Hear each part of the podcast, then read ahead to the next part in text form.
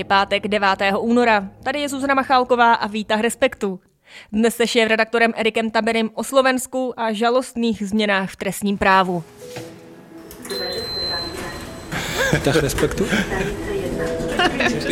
Dnešní. Výtah Respektu. Nejprve pár zpráv.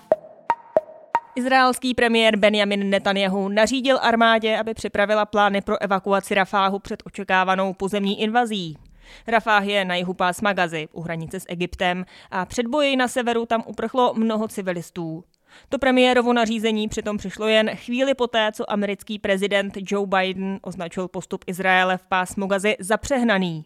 Poukázal na umírání a utrpení civilistů, které podle šéfa Bílého domu musí skončit a vyzývá k dlouhodobému přerušení bojů. K tomu se ale, jak se zdá, zatím neschyluje. 1. února jsme se ve výtahu ptali, jestli se ukrajinský prezident Volodymyr Zelenský zbaví populárnějšího hlavního velitele ozbrojených sil Valerie Zálužného. No a tak se i stalo, zbavil. Poděkoval mu za obranu země a do jeho funkce dosadil nynějšího velitele pozemních sil Alexandra Syrského. Blíž se tomu tématu věnuje Ondřej Kundra v dnešním komentáři. Najdete ho už teď na webu Respektu. No a jednu zprávu přidá i Erik Tabere, který už je se mnou v centru Lankan z Člověka v tísni. Ahoj. Ahoj, dobrý den.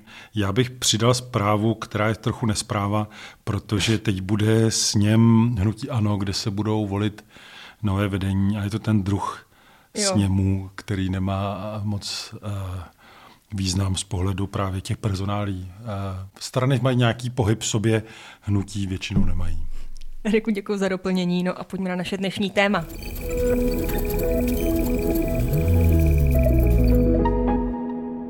Dnešní. Výtah Respektu.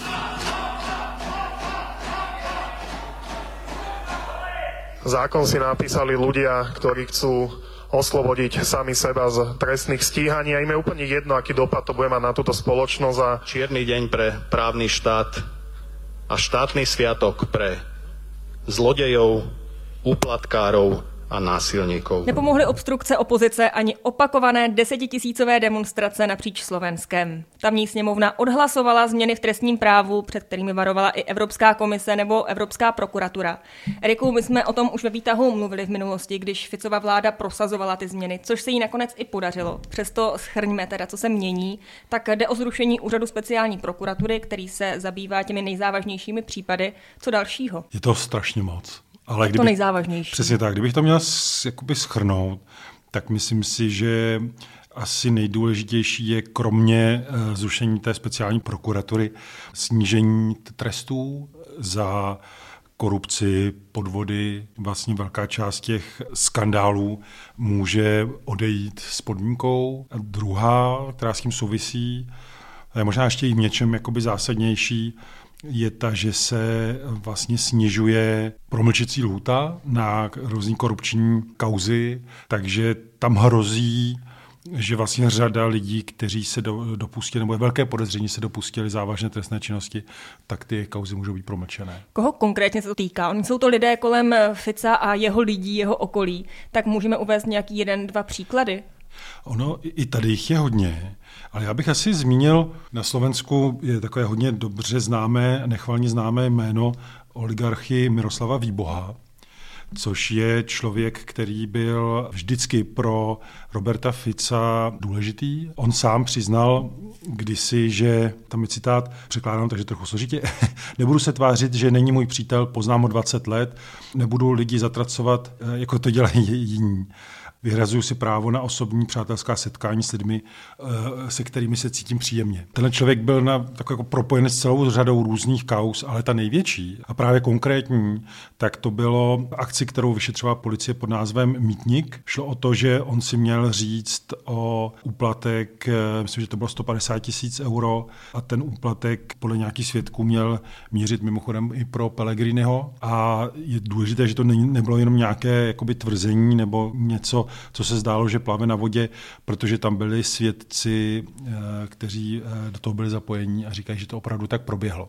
Nicméně, berme, že je nevinen, protože nebyl odsouzen. Nicméně, pokud ten zákon vstoupí v platnost, tak tu chvíli on je vlastně už z obliga, protože se na ně bude vztahovat ta promlčecí lhuta.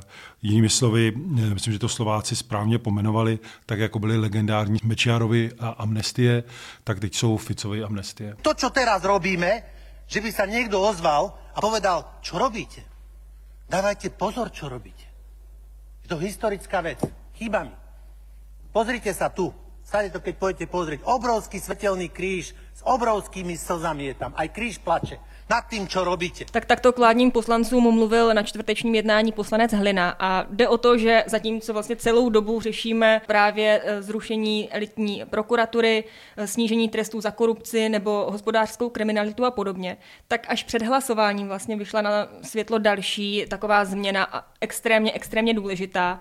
A jde o to, že ta novela trestního práva se dotkne i případů znásilnění. Ty jsi mluvil o té promlčecí lhůtě a ta právě se dotýká i znásilnění. Tak jak přesně? To je vlastně na tom mně to přijde na tom zákoně úplně to nejodpudivější. Za prvé už ten fakt, že vlastně eh, opozice se to dozvěděla, že se to navrhuje, že to je v rámci toho balíku vlastně těsně předtím. A ten proces, ako príjmajú celý tento zákon, je znásilňovanie trestného zákona v Národnej rade. Což znovu připomíná tu problematičnost toho, že tam neproběhl ten klasický legislativní proces. A oni jakoby rozhodli, že z té promlčecí hůty eh, to bude z 20 let na 10 let. A otázka je prečo. Koľko z nich doma mláti svoje manželky? Ak mlátia svoje manželky? To je dobrá otázka. Koľko z nich toleruje násilie na ženách?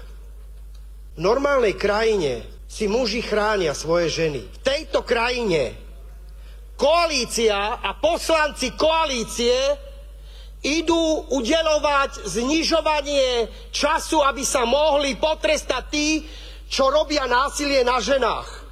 Vy sa, vy sa nehambíte. A tam je jenom důležité zmínit, že nejde jen o to, že prosadili takovouhle věc, která jde úplně proti všem trendům ve světě, ale i ten způsob, protože tam výroky některých těch politiků, jako třeba toho Glika... Premlčacia doba začína vždy plynúť momentom znásilnenia tej ženy.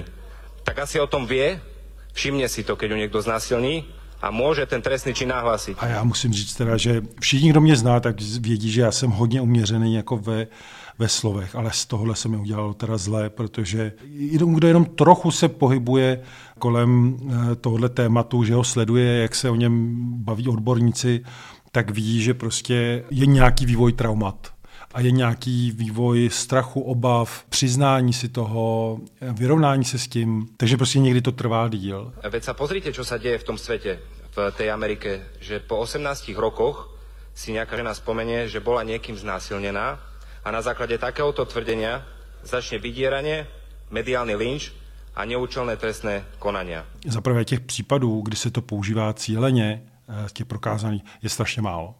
To je jedna věc. A druhá věc je třeba jako připomenout, že když je to u toho soudu, tak ten soud to prostě jako projedná. To, to neznamená, že ta žena podá trestní oznámení nebo oznámí a je hotovo. Nehledě na to, že země jako je eh, Česko nebo Slovensko, my máme úplně opačný problém. Tady se prostě pořád nehlásí. No a přesto eh, slovenský minister spravedlnosti řekl, že Slovensko se tímto vrací do moderní Evropy ze středověku. Vlastně až na to, že ne. No přesně to, je to úplně naopak. Ta zkušenost ukazuje, že ve chvíli, kdy ty ženy tak aby měli sílu s tím vycházet jako na povrch, na povrch jít za policií a tak dále, tak potřebují mít pocit, že se to vyšetří.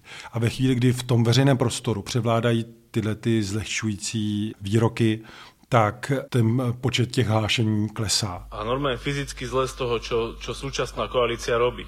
Ak si pamätáte, tak niektorí z nich tu rozprávali o migrantoch, ktorí prídu a budú znásilňovať naše ženy a deti. A čo robia teraz? Však oni sú tí migranti. Prosím vás, choďte preč, vládna koalícia zo Slovenska. Dobre? Lebo po, pomáhate tým, ktorí znásilňujú ženy a děti. Protože tam roste nedůvěra v ten systém. Ono i opozice na to upozorňovala velmi ano. bouřlivě a vášnivě, ano, ale Já myslím, že, no. že obecně, že tam, tam myslím, že opravdu jako, že to byl takový, uh, takový ten moment, který uh, už jako vybočuje z těch klasických politických nebo jiný, že tam člověk cítí, že to je fakt jako použiju to slovo špína. Nicméně bohužel tohle, tíhle ty lidé eh, ovlivňují momentálně slovenskou politiku. Vy, co, vy si to tu idete hovoriť? Čo ste mali pedofila na... na... Pán poslanec, upozorňujem vás, že reagujete na predrečníka a ne... Tam je třeba říct, eh, že oni to vědí všechno, to, to samozřejmě není náhoda, že to takhle upravujou. Já jsem opravdu přesvědčený o tom, že Oni chtějí udělat ten kulometový nálet na tu slovenskou společnost a ukázat, jako tohle je naše a my, my vám nedáme ani milimetr a půjdeme za vámi. I včetně těch případů, jako jsou úplně zcela takhle jako absurdně, jako jsou znásilnění. Vy nemáte doma ženy? Priateľky, manželky, sestry? Ja si naozaj neviem predstaviť krajinu, v ktorej toto urobia. Viem, Rusko, Bielorusko, a krajiny tretieho sveta, žal Bohu, aj niektoré krajiny, kde je žena pre nich ako zvěra. A tak dále, a tak dále.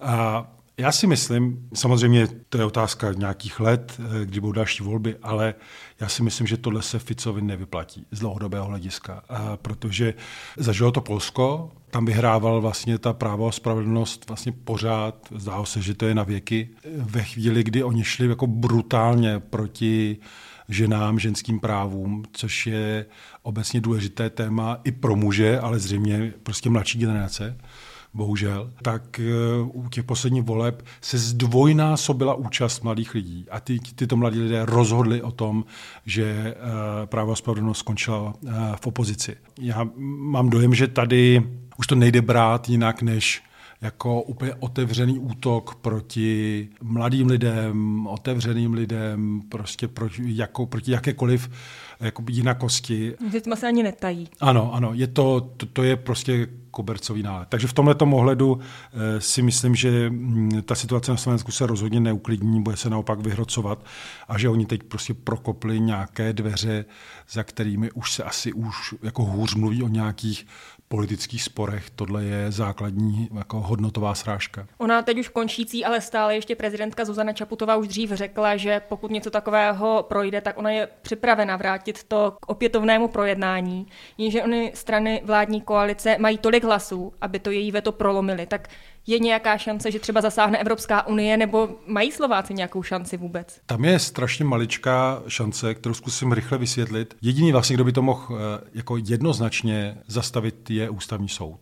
Ale v jednom aspektu bude záležet téměř na hodiny, kdy se případně ten zákon podepíše, protože ten zákon má vejít v platnost vlastně už eh, zanedlouho. Ústavní soud, kdyby se hodně spěchalo, tak by měl dny na to, aby rozhodl, že je neústavní a zastavil ho, protože když to neudělá a ten zákon vejde v platnost, tak automaticky platí ty promlčecí lhuty. Takže jsme mluvili o tom Výbohově a mnoha, mnoha, mnoha další, tak ty v tu chvíli už jsou jakoby z obliga. Málo z těch odborníků očekává, že ústavní soud by zvládl rozhodnout takhle rychle. Eh, Takže ta šance je ale minimální. Je minimální. Samozřejmě bude sem potom možná hledat nějaký způsob, jak to napadnout jinak, nebo že některé části by asi ústavní soud mohl i později zrušit. Eh, asi bude i tlak Evropské unie už teď, a to nemůžu ověřit, jenom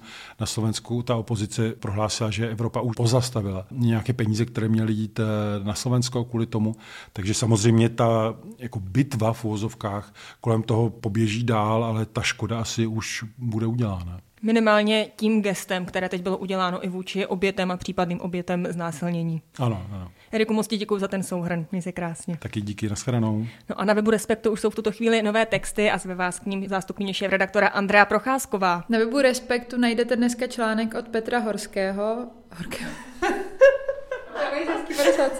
Na webu najdete článek od Petra Horkého, který uh, popisuje jak to vlastně vypadá na Českých horách a tak trochu se odpichuje od toho, proč nebyla letos a ani nebude jízerská padesátka a zároveň je tam také tradiční kulturní mix od našich kulturních redaktorů. Vítah. Jo. Vítah respektu. Co ještě jinýho? Dnešní. Vítah respektu. A tady je páteční výtah respektu u konce. Užijte si víkend a těším se na slyšenou zase v pondělí v pět odpoledne.